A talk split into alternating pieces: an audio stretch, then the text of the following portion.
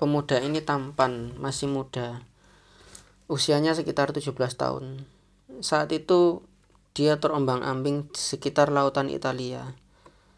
Tentara muslim era Sultan Salim II menemukannya menolongnya dan merawatnya.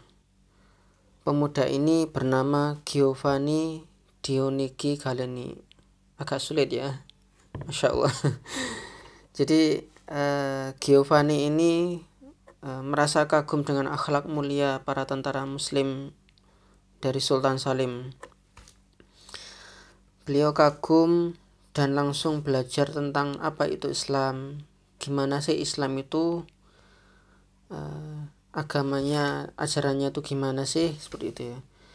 Dan tak berapa lama dengan hidayah Allah tentunya Giovanni yang masih muda ini bersyahadat masuk Islam dan dia bertekad kuat belajar Islam sembari uh, ikut pelatihan kemiliteran laut uh, dengan tentara muslim uh, era Sultan Salim II ini adalah salah satu dari ribuan kisah ya. Jadi banyak kita temui ribuan kisah di mana uh, seseorang masuk Islam, seseorang bersyahadat kembali pada fitrahnya, mendapatkan hidayah Allah, masuk Islam karena salah satunya adalah adab dan akhlak kita. Jadi pun terjadi pada Askar Ramadan karena akhlak uh, para dai Askar, para relawan relawati Askar yang ada di pelosok dengan izin Allah, dengan hidayah Allah, banyak mantan Hindu masuk Islam.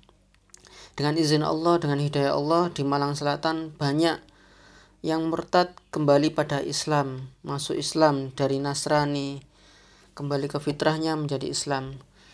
Dai askar yang ada di Merauke, eh, suku-suku Marin itu yang masih belum mengenal Islam dengan izin Allah, dengan hidayah Allah masuk Islam Salah satunya dengan adalah dengan ikhtiarnya, adabnya, akhlaknya para dai, para relawan relawati askar Ramadan.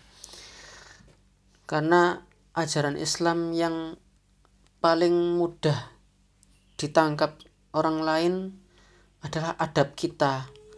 Baik itu lisan kita, gerak-gerik tubuh kita itu menjadi salah satu dakwah kita tentunya dan itu langsung bisa menjadi uh, penangkapan orang lain yang tentunya orang lain akan mencontoh kita uh, dan tertarik dengan uh, apa yang menjadi lisan kita, apa yang menjadi gerak-gerik kita itu sebuah dakwah kita tentunya, salah satu dakwah kita tentunya.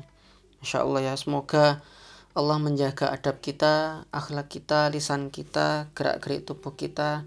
Karena itu salah satu uh, ikhtiar dakwah kita tentunya. Allah bisawab. Assalamualaikum warahmatullahi